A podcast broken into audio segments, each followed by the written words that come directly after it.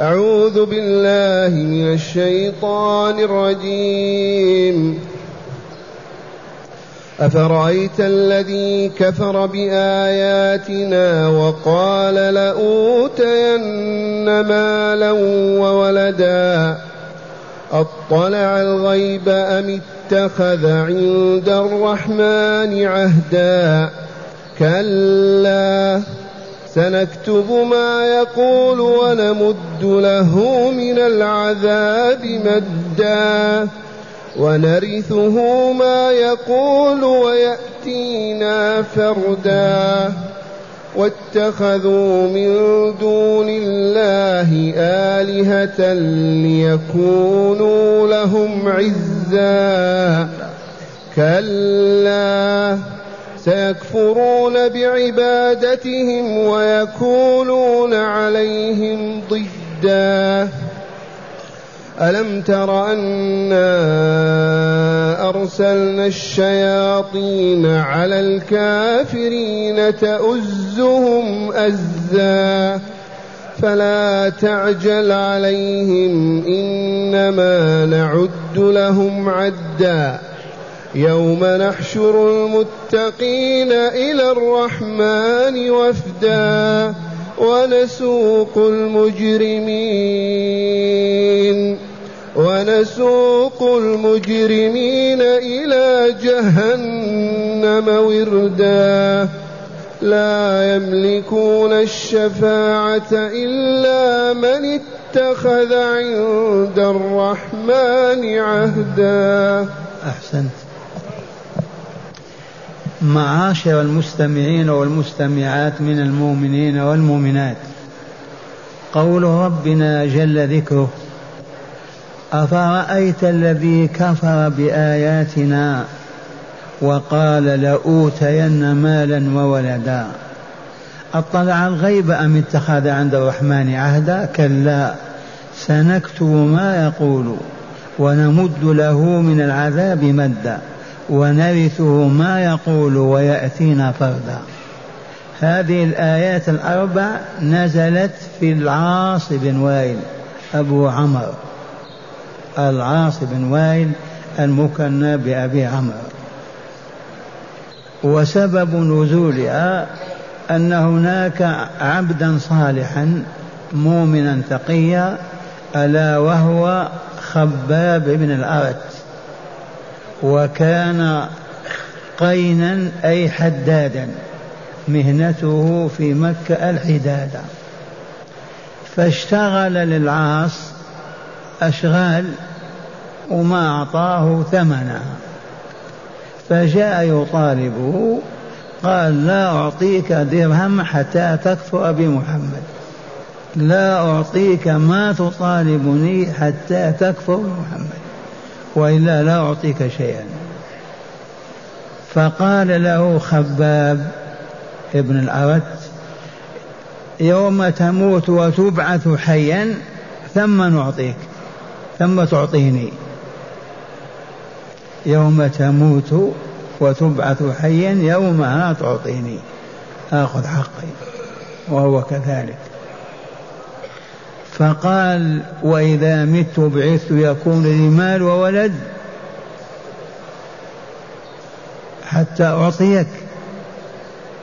إذا فقال لأوتين مالا وولدا وأعطيك يومئذ ما لك علي. فأنزل الله تعالى قوله أفرأيت يا رسولنا؟ الذي كفر بآياتنا القرآن الكريم وما يحوي من الشرائع والأحكام وما يدعو إليه من التوحيد وما يقر من نبوة رسولنا محمد صلى الله عليه وسلم وما فيه من الهداية. كفر بآياتنا الواضحة البينة وتنكر لها وجحد هذا الطاغي هذا العاص بن وائل. وقال متبجحا لأوتين مالا وولدا. إذا مت بعثت أعطى المال والولد. كما عندي اليوم عندي غدا. اغترارا وانخداعا. قال ما دمت أنا الآن نملك المال والولد وأنتم لا تملكون شيئا. إذا إذا بعثنا نكون أكثر مالا وولدا. هذه عبارته بالحرف الواحد. قال لأوتين مالا وولدا. فرد الله تعالى عليه بقوله أطلع الغيب. كيف علم هذا؟ نظر إلى اللوح المحفوظ. علم علما خاص. كيف عرف أنه يكون له المال والولد؟ أم اتخذ عند الرحمن عهدا ووعده الله بأن يعطيه؟ اللهم لا ذا ولا ذا كلا. لا علم الغيب ولا عرف ولا وعده الله بشيء. ثم قال تعالى سنكتب ما يقول. من هذا التبجح وهذا الباطل وهذا الكون الكفر وهذا الكلام الفاسد سنكتب ما يقول ونمد له من العذاب مدا ونزيده. سنكتب ما يقول ونمد له من العذاب مدا. فليقل ما شاء أن يقول فليقل الكفر فليقل كذا. ونمد سن, سن نعم. ونمد له من العذاب مدا مقابل شدة الكفر والباطل والشر والفساد. ونرثه ما يقول الذي يقول من المال والولد والمتاع نحن نرثه. يجد نفسه لا مال له ولا ولد بل فردا. ونرثه من الذي يرثه الله؟ هل يبقي له ولدا أو مالا؟ يوم القيامة لا شيء. هذه نزلت في من؟ في العاص بن وائل. أفرأيت الذي كفر بآياتنا وقال لأوتين مالا وولدا تبجحا وكلاما وكلاما باطلا. أطلع الغيب حتى عرف هذا؟ أم اتخذ عند الرحمن عهدا ووعده الله وأعطاه؟ الجواب كلا لا لا لا أبدا. إذا سنكتب ما يقول من هذا الكلام الباطل وهذا الكفر والكذب ونمد له من العذاب مدا. ونرثه ما يقول الذي لأوتين ما نبقي له مال ولا ولد ونبعثه حافيا عاريا وحده. وثم يتم العذاب ونقمة الله. هذه الآيات في العاصي نسمع شرحها من الكتاب. يقول تعالى لنبيه محمد صلى الله عليه وسلم معجبا له أفرأيت الذي كفر بآياتنا؟ أي كذب بالوحي وما يدعو له من التوحيد والبعث والجزاء وترك الشرك والمعاصي وهو العاص بن وائل المسمى بأبي عمرو بن العاص. وقال لأوتين مالا وولدا. قال هذا لخباب بن الأرت حينما طالبه بدين له عليه فأبى أن يعطيه. استصغارا له احتقارا لأنه قين أي حداد. وقال له لا أعطيكه حتى تكفر بمحمد. فقال له خباب والله ما أكفر بمحمد حتى تموت وتبعث. فقال له العاص إذا أنا إذا أنا مت ثم بعثت كما تقول ثم جئتني ولي مال وولد قضيتك دينك. فأكذبه الله تعالى ورد عليه قوله بقوله عز وجل أطلع الغيب فعرف أن له يوم القيامة مالا وولدا أم اتخذ عند الرحمن عهدا؟ بذلك بأنه سيعطيه مالا وولدا يوم القيامة. كلا لم يطلع على الغيب ولم يكن له عند الرحمن عهدا. وقوله تعالى سنكتب ما يقول من الكذب والافتراء ونحاسبه به ونضاعف له العذاب به. نضاعف العذاب به العذاب. وهو معنى قوله تعالى ونمد له من العذاب مدا نضاعف له العذاب. وقوله تعالى ونرثه ما يقول ويأتينا فردا أي ونسلبه ما يقول من المال والولد حتى يموت ويترك ذلك أو ينصر, ينصر رسوله على قومه فيسلبهم المال والولد.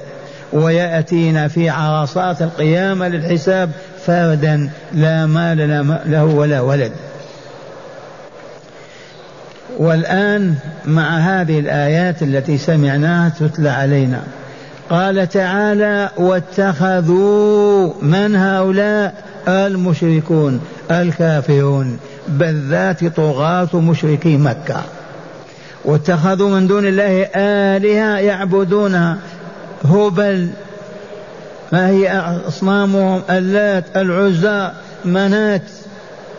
واتخذوا من دون الله آلهة يعبدونها بدل أن يعبدوا خالقهم ورازقهم ومالك أمرهم والذي بيده حياتهم وموتهم وسعادتهم وشقاهم والذي يعطيهم ويمنع ما يعبدونه ويعبدون أصناما وأحجارا. بحجة ليكون لهم عزة ونصرة في الدنيا والآخرة. يتبجحون بآلهتهم وأنها ستنصرهم في الدنيا والآخرة. قال تعالى كلا ليس كما يقولون ولا ما يزعمون. لطيفة ذكر القرطبي أن كلا لا توجد في النصف الأول من القرآن قط. وبدايتها من مريم إلى آخر القرآن. وذكرت في ثلاثة وثلاثين موضع. بدايتها من مريم إلى والفجر. وهي بمعنى حقا وبمعنى لا لا بحسب السياق. قال واتخذوا من دون الله آلهة يا للعجب ليكونوا لهم عزة. كيف تعزهم الأصنام والأحجار؟ كيف تنصرهم على الجبار؟ كلا سيكفرون بعبادتهم يوم القيامة. والله لا يتبرؤون. وهذا عيسى بن مريم عبده البلايين من النصارى. والله لا يتبرأ منهم. ويقول ما أمرتهم بعبادتي ولا أذنت لهم في ذلك. وإنما افتروا وكذبوا علي كذلك الأصنام والأحجار وكل ما عبد من دون الله يتبرؤون يوم القيامة من عابديهم. الحجارة تنطق ينطقها الله. سيكفرون بعبادتهم ويجحدونها وينكرونها عليهم ويكونون عليهم ضدا. أصنامهم وأحجارهم آلهتهم التي عبدوها من الأنبياء من الملائكة الكل يصبحون في عراصة القيامة ضدا عليهم. لأنهم ما أمرهم بعبادتهم ولا أذنوا فيها. ثم قال تعالى يخاطب رسوله ونحن معه إن شاء الله إن كنا عقلاء. ألم ترى ألم ترى يا رسولنا انا أرسلنا الشياطين على الكافرين تؤزهم أزا تزعجهم تدفعهم إلى الباطل إلى الشر. والشياطين هنا شياطين الإنس والجن معا.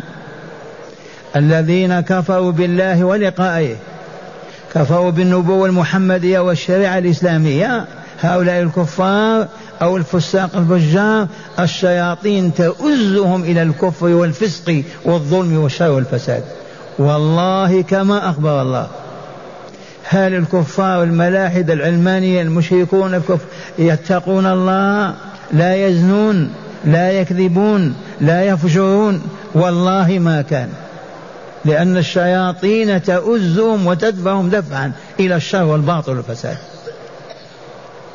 وانظر العاصي بن وائل كيف يقف هذه المواقف؟ مدفوع وإلا لا؟ الشياطين تؤزه أزا وتدفع دفعا. وهذه سنة الله باقية إلى يوم القيامة. ألم ترى أنا أرسلنا الشياطين؟ من خلقهم الله. إذا من يرسلهم الله حسب سنته في خلقه. شياطين الإنس والجن. أرسلناهم على من؟ على الكافرين. من هم الكافرون؟ الذين كذبوا بتوحيد الله. كافرون. الذين أنكروا رسالة محمد وهو خاتم نبينا كافرون. الذين أنكروا الدار الآخرة وما يجري فيها من جزاء على الصالحات والطالحات فهو كافر. من كذب الله ورسوله فيما أخبر به فهو كافر. جاحد معاند. هؤلاء الذين كفروا الشياطين تزعجهم ازعاج إلى المعاصي. وما بيننا من عرف الكفار في أمريكا في أوروبا في الصين في الروس يصدق القرآن بهذا. ثم يقول آمنت بالله. تدفعهم الشياطين المعاصي بصورة عجب. أما وجدت أندية اللواط في أوروبا في أكبر من هذا شيء؟ في مصر أكبر من هذا المصر. من أباح الربا؟ من أباح الزنا؟ ألم يوجد دور البغاء في بيوتهم وكلا؟ صدق الله العظيم. ألم ترى أنا أرسلنا الشياطين على الكافرين تؤزهم أزا فلا تعجل عليهم يا رسولنا. ما تستعجل العذاب عليهم العاجل خليهم يزيدون. فلا تعجل عليهم ما تدعو الله أن يهلكهم. خليهم ليزدادوا ظلما وباطنا وشرا وفساد حتى يتم العذاب الكامل لهم. فلا تعجل عليهم بماذا؟ بالدعاء على بهم بهلاكهم. الآن خليهم إنما نعد لهم عدا ونحصي لهم ونحسب لهم ونجزيهم ونهيئ لهم عدا. فلا تحتفل بأمرهم ولا تبالي بكفرهم. ثم قال تعالى متى يتم ذلك؟ يوم نحشر المتقين إلى الرحمن وفدا. اللهم اجعلنا من المتقين اللهم اجعلنا من المتقين اللهم اجعلنا من المتقين. وفدا على نجائب وركاب ورحائل الذهب والفضة والزبرجد. أولا تبعث الخليقة كلها في ساعة واحدة نفخة الصور نفخة البعث. بعد ذلك عشرات الآلاف السنين وإلا خمسين ألف سنة في يوم واحد. بعد ذلك يفصلون أهل النار إلى ساحة جهنم وأهل الجنة يجتازون الصراط إلى الجنة. وبعد ذلك تهيأ لهم ركائب نجائب من إبل عجب خلقها الله لهم. رحائلها من الذهب يدخلون بها الجنة. ما ندري المسافة هذه كم.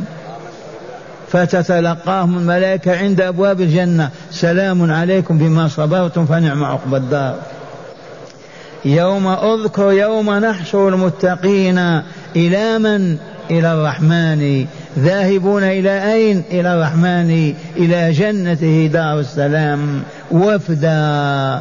فالوفد في لسان العرب لا بد من ركائب يركبونها ويفدون عليها. والآن ما نستعجل؟ دعونا الله تعالى أن يجعلنا من المتقين. كذا ولا لا؟ هل هذا الدعاء وحده يكفي إذا لم نطلب التقوى؟ ماذا تقولون؟ لا بد وأن نطلب التقوى في صدق وندعو الله فيستجيب. أما نعرض عن تقواه ولا نبالي بمعاصيه ونسأل التقوى ما تجد كالمستهزئ. وهنا بلغوا أنه لا تتم تقوى الله لعبد ولا لأمة إلا إذا عرف ما يحب الله وما يكره الله. أول خطوة.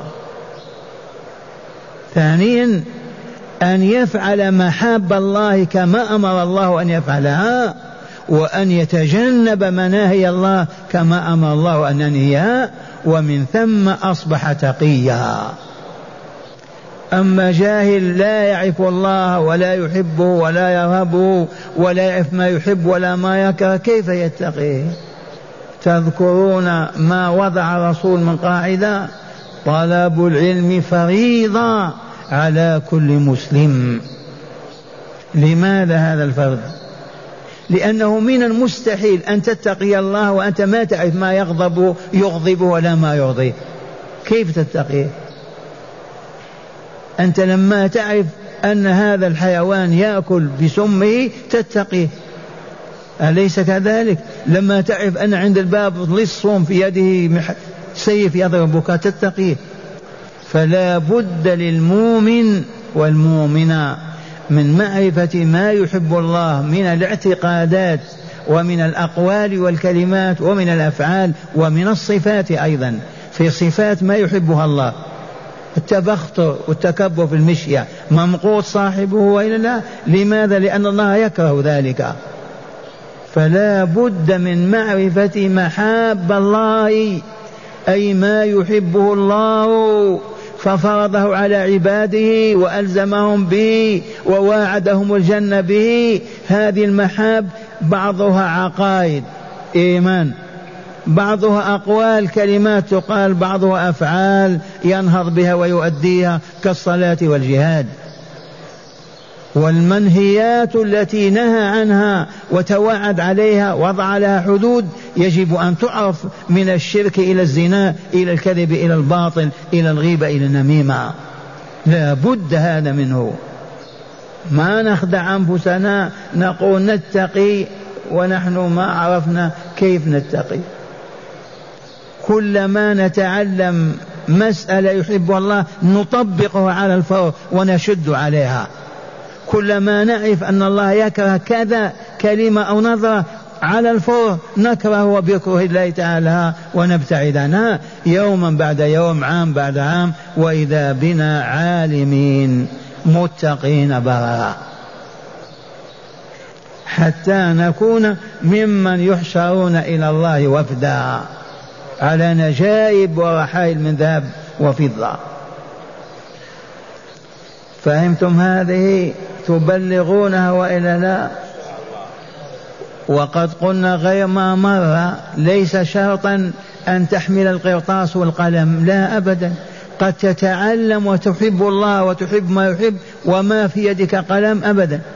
كأصحاب رسول الله كم واحد كان يكتب منهم ويقرأ؟ واحد إلى مئة. كيف أصبحوا عالمين مجالس العلم؟ عبد الله بن عباس يقول كنت أقف على باب العالم من الصحابة كعلي أو كعمر تأتي الرياح تغموني بالتراب وأنام على العتبة وأنا ننتظر متى يخرج علي أو عمر أو فلان. أما أن يعيش الإنسان ولا يسأل أبدا هل هذا يجوز أو لا يجوز هذا حلال أو حرام هذا يحب الله ويكره كيف يتعلم؟ ولهذا ما زلت أقول واللهم اشهد على أهل القرية على أهل الحي يجب أن يجتمعوا في بيوت ربهم كل ليلة وطول العام بين المغرب والعشاء لأنه وقت راحة ما هو وقت عمل أبدا في الدنيا كلها ويتلقون الكتاب والحكمة. ما تبقى خرافة ولا ضلال ولا جهل ولا شرك ولا باطل ولا حسد ولا بغضاء ولا شنعاء ولا ولا يطيبون ويطهرون. بدون هذا الطريق لا يمكن أن يتم هذا العلم. والواقع شاهد وإلا لا؟ يتعلمون في المدارس ما يعبدون الله بما تعلموا. والذي يجلس في المسجد ليتعلم ما يعبد الله به. كيف يجلس ويعلم ولا يعمل؟ والله ما كان. لأن الإرادة هي التي جاءت به ليتعلم ويعبد الله. أما نطلب العلم في المدرسة للوظيفة والدنيا كما هو واقع العالم الإسلامي هل أهلها أتقياء براء هكذا يقول تعالى يوم نحشر المتقين. إلى الرحمن وفدا ونسوق المجرمين إلى جهنم وردا. المتقين يحشرهم على ركائب ونجائب إلى الرحمن وفدا والمجرمين يساقون وإلى لا. الصالحون على ركاء على نجائب الإبل والآخرون بالحشر.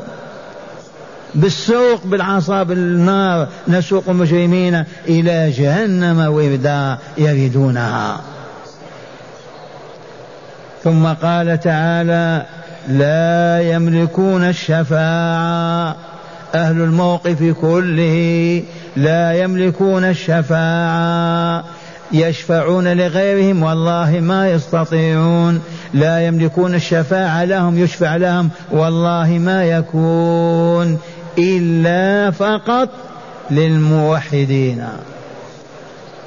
إلا من اتخذ عند الرحمن عهدا وهم أهل لا إله إلا الله. وهنا المتقون أولياء الله أهل الجنة يشفع الله تعالى بعضهم في بعض. يشفع علي بن أبي طالب في فلان. ليرفع من قدر علي ولينجي فلان. يجري تجري الشفاعة بين أهل الجنة بين المؤمنين. فيكرم الله من شاء أن يكرم ويقول اشفع في فلان وفلان أو في بني فلان. ثانيا شفاعة تنالهم وهم متأهلون لها لكن ما وصلوا إلى درجة أن يدخلوا الجنة بدون شفاعة.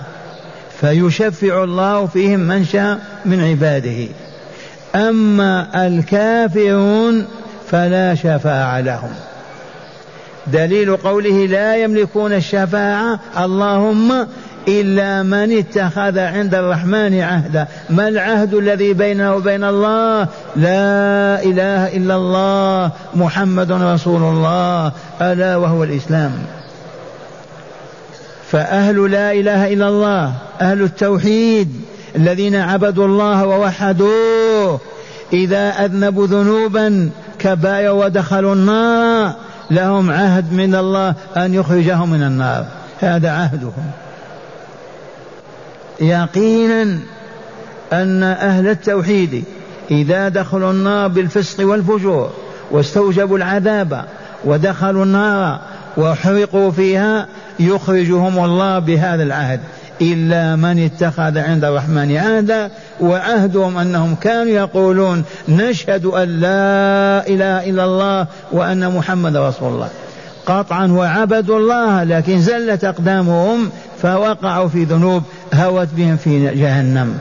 يشفع يشفع الله فيهم من شاء ويخرجه من النار. أما أهل الشرك أهل الكفر فلا شفاعة. أبدا. يخلدون في العذاب بلا نهاية. هكذا يقول تعالى ونسوق المجرمين إلى جهنم وردا لا يملكون الشفاعة إلا من اتخذ عند الرحمن عهدا. هاي نتخذ عند الرحمن عهدا؟ لا إله إلا الله ونعبد الله ولا نعبد سواه محمد رسول الله ونعبد الله بما يبين رسول الله وما يشرع. والآن اسمعوا شرح الآيات من الكتاب. يخبر تعالى مشددا منددا. يخبر تعالى منددا بالمشركين. فيقول واتخذوا من دون الله آلهة. يا للعجب أو يا للأسف أو كيف يكون هذا؟ أي معبودات من الأصنام فعبدوها بأنواع من العبادات. وراجع عباد الأصنام والأحجار وتشاهد هذا اليوم ليكونوا لهم في نظرهم الفاسد عزا أي شفعاء لهم عندنا يعزون بواسطتهم ولا يهانون. كلا أي ليس الأمر كما يظنون. سيكفرون بعبادتهم وذلك يوم القيامة حيث ينكرون أنهم أمرهم بعبادتهم. وينكرون عليهم ويكونون عليهم ضدا أي خصوما.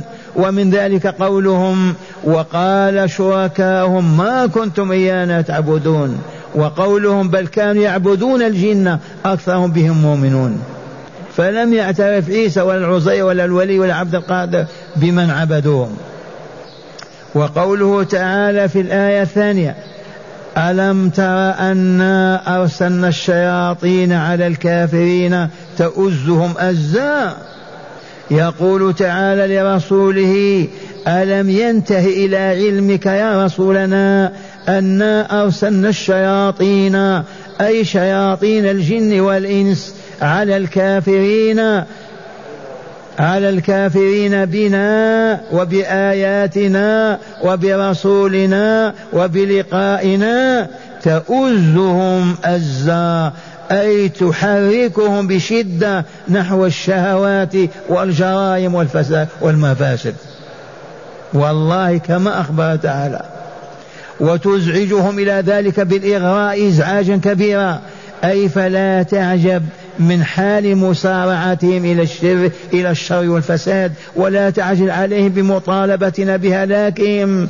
إنما نعد لهم كل أعمالهم ونحصيها عليهم حتى أنفاسهم ونحاسبهم على كل ذلك ونجزيهم به.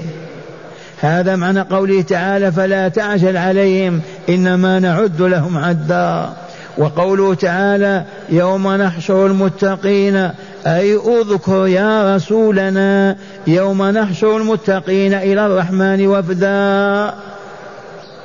والمتقون هم أهل الإيمان بالله وطاعته وتوحيده ومحبته وخشيته وطاعة رسوله ومحبته.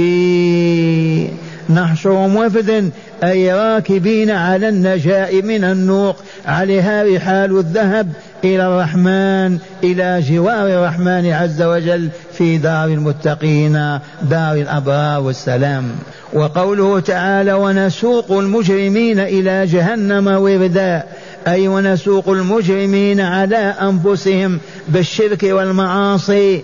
نسوقهم مشاة على أرجلهم عطاشا. يساقون سوق البهائم إلى جهنم وبئس الورد المورود جهنم.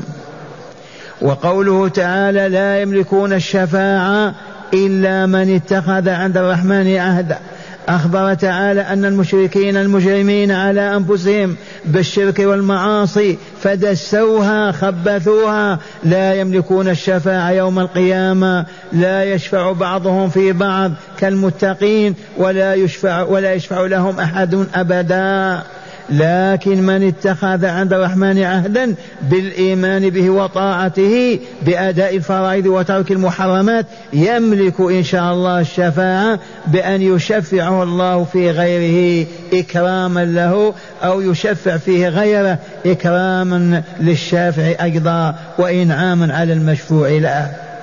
كما أن أهل لا إله إلا الله محمد رسول الله المتبرئين من حولهم وقوتهم إلى الله الراجين ربهم يملكون الشفاعة إن دخلوا النار بذنوبهم فيخرجون منها بشفاعة من أراد الله أن يشفعه فيهم. نعمة كبيرة هذه وإلا الحمد لله على أننا من أهل لا إله إلا الله مع هداية الآيات. بسم الله والحمد لله. من هداية الآيات اولا الكشف عن نفسيات الكافرين. الكشف عن نفسيات الكافرين. لا سيما إذا كانوا أقوياء بمال أو ولد أو سلطان فإنهم يعيشون على الغطرسة منه آه. والاستعلاء العاص بن وائل. وتجاهل الفقراء واحتقارهم. آه. إلى الآن. ثانيا تقرير البعث والحساب والجزاء. قطعا ما في ذلك شك. ثالثا مضاعفة العذاب على الكافرين الظالمين لظلمهم بعد كفرهم. ليس أهل النار عذابهم واحد. يتفاوت تفاوت ما بين السماء والأرض. فأهل الكفر مع الظلم أشد مع من أهل الكفر فقط. أهل الكفر والإجرام وكذا أشد من أهل الكفر مطلقا. وهكذا. نعم. تقرير معنى آية إنا نحن نرث الأرض ومن عليها وإلينا يرجعون. أي نعم. ونرثه ما يقول. نعم. براءة سائر المعبودات من دون الله من عابديها يوم القيامة خزيا لهم وإحقاقا للعذاب عليهم. أعد. براءة سائر براءة. سائر المعبودات من دون الله من عابديها سواء ملائكة أو أنبياء أو أولياء أو عباد أو أحجار. المعبودون من دون الله كلهم يتبرؤون من عابديهم يوم القيامة. ولا يعترفون لهم بتلك العبادة. لهم وإحقاقا للعذاب عليهم. خزي من جهة وإحقاق للعذاب من جهة. لا عجب مما يشاهد من مسارعة الكافرين إلى الشر والفساد والشهوات. كما قدمنا لا عجب مما تسمع الآن في بلادنا ما تجد. في بلاد الكفر العجب في المسارعة إلى الشر والباطل والفساد والخبث. نعم. قال لا عجب مما يشاهد من مسارعة الكافرين إلى الشر والفساد والشهوات. لوجود شياطين تحركهم بعنف إلى ذلك وتدفعهم إليه. أي نعم. لا ينبغي طلب العذاب العاجل لأهل الظلم لأنهم كلما ازدادوا ظلما ازداد عذابهم شدة يوم القيامة. هذه لطيفة. ما نستعجل العذاب للكفار والمجرمين خليهم يزدادوا حتى يتم عذابهم الكامل يوم القيامة. إذ قال تعالى لا تعجل عليهم. نعم. قال لا ينبغي طلب العذاب العاجل لأهل الظلم لأنهم كلما ازدادوا ظلما ازداد عذابهم شدة يوم القيامة. إذ كل شيء محصن عليهم حتى أنفاسهم محاسبون عليه الله. محاسبون عليه ومزجون به. رابعا وأخيرا بيان كرامة المتقين ومهانة المجرمين.